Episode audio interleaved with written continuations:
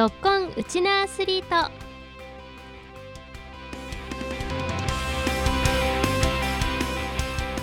皆さんこんにちは。ラジオ沖縄アナウンサーの杉原愛です。この番組は学生スポーツからプロスポーツまで県内で活躍するうちなアスリートを全力で応援しようという番組です。先月からこの番組では今年開催されるバスケットボールのワールドカップに合わせて特別バージョン。沖縄バスケットボール特集沖縄バスケヒストリーをお送りしています。今日も15分間お付き合いよろしくお願いします。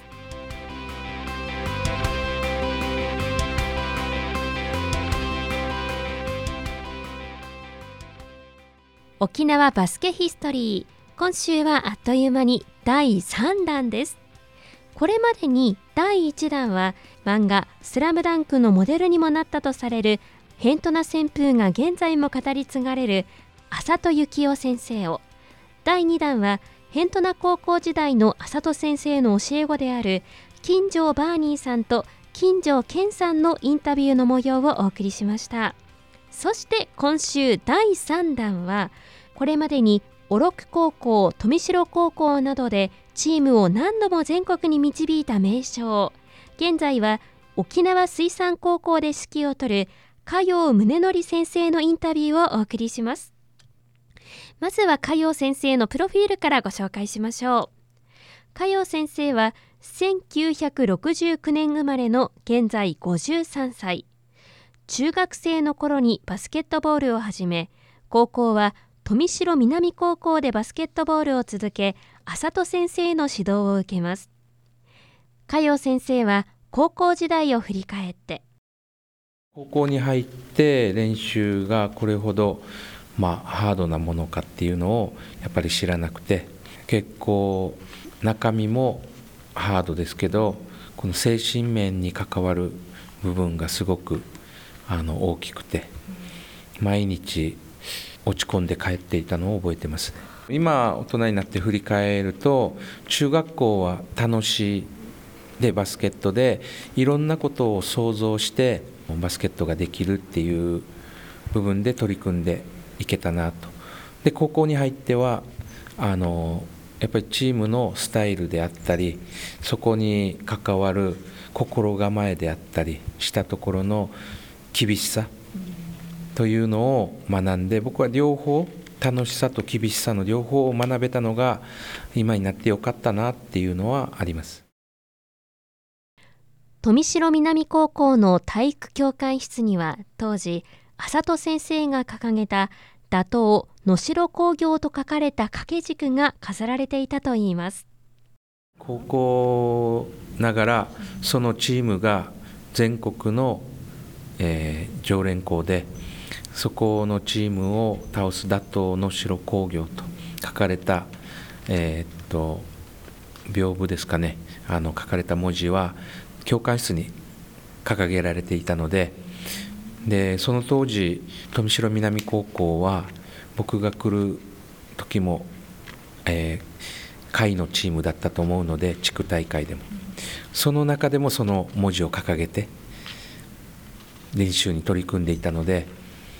僕らからしたら実現厳しいのになとかっていう思いも心のどこかにありながらでも浅瀬先生に負けないようについていこうっていうことで、まあ、練習についていったんですけどやっぱり僕らよりも上位のチームと対戦してやっぱり簡単にはいかない部分もあるんですけどその中で浅瀬先生はベンチでやればできるで気持ちがあれば守れるんだとかこのハートを持って守るんだっていうことを常々言っていたのでそういう、えー、気合ですかね。そういうのを注入されたやっぱり選手はしっかり守って答えを出す。そのサイクルがチームの中に出来上がってきてやっぱりそう知った激励をされてそこで気持ちを気合を注入された選手はその結果をやっぱり勝ち取っていくっていうそれがチームの、えー、サイクルのような感じになっていったなっていうのを感じてます。浅戸先生には強い気持ちを持てば全国の強豪にも立ち向かっていけるという気持ちの持ち方も教わりました。加陽先生はその後指導者としての道を志します。バスケットを楽しむことを中学校の時に教えてもらいバスケットの追求して厳しさをあの高校時代に教えてもらいそういうことを経験した中で自分も、えー、生徒また選手にバスケットの楽しさとでバスケットの厳しさ、まあ、それを通して、まあ、社会に出ていった時に、えー、そういう中でまたこの経験を生かして活躍してほしいなというのもあって指導をしたい。でバスケの厳しさだけじゃなくて楽しさも。で楽しさだけじゃなくて厳しさもっていう両面を教えられる指導者になりたいなと思って指導の道に飛び込みました。僕自身自分のバスケットっていうのがどういうものなのかっていうのはまだなかなか確立できてなくてただいろんな方のいろんなバスケットの良さをどんどん吸収してで自分なりに変換して高めていきたいなっていうのがあってだからその中では人との出会いでいろんな監督さんとのの考え方などとの出会いっていうのがとても重要だなっていうのは、えー、すごく感じてます。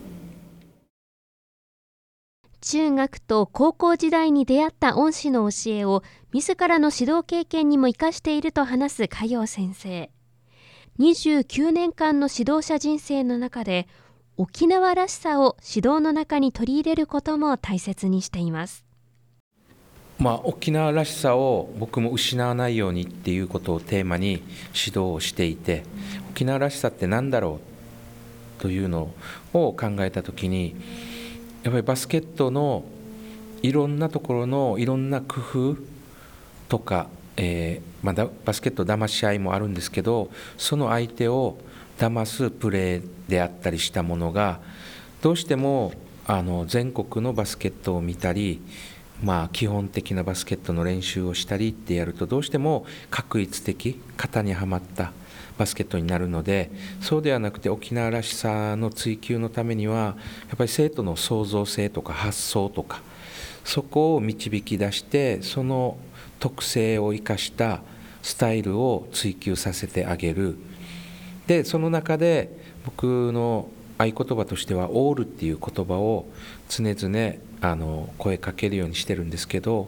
オールコートで守る。でオールラウンドで攻める。ポジションに限定されず複数のポジションをこうやれる。チームとしてあの戦っていけるようなチームが沖縄らしさの追求につながるんじゃないかと思って僕の方もそこを、ま深められるようにしてます。創造性を高めるために自分の頭だけで考えるとどうしても情報が少ない場合は考えきれないのでそのお互いのプレーのいいプレーを止めてみんなに紹介したりで練習試合に行った対戦相手のいいプレーをチームに紹介してそういう対戦相手からもその吸収するで発想につなげるっていうのを常々あの意識できるかっていうのはあの声かけしてます。自分の情報だけではどうしても難しいのでこれこそやっぱり人のとの出会い。でいろんなところに行ってのゲームをこなしていての対戦相手との出会い。それがまた自分の次の創造性の肥やしになるっていうのをあの選手の方も感じてほしいなっていうのは思ってます。型にはまらないバスケットボールのスタイル。加陽先生は自由な感性でバスケを楽しむ姿勢を小学校のミニバス時代で培う選手も多いと話しこうしたミニバスの土壌が沖縄バスケを支えているのではと話していらっしゃいました。続いて加陽先生に琉球ゴールデンキングスの誕生発展についても感じることについてお話をお伺いしました。球団を作りたい。という相談を小禄高校にいる時に受けたんですよ。その当時の社長になられる方から。でとても無理だろうという思いだったんですよ。で沖縄にそういう将来的にはアリーナも作ってっていう話をしてたんですけどもうそれも厳しいだろうっていうことで沖縄も大きな企業がないので予算的にもって思ったんですけど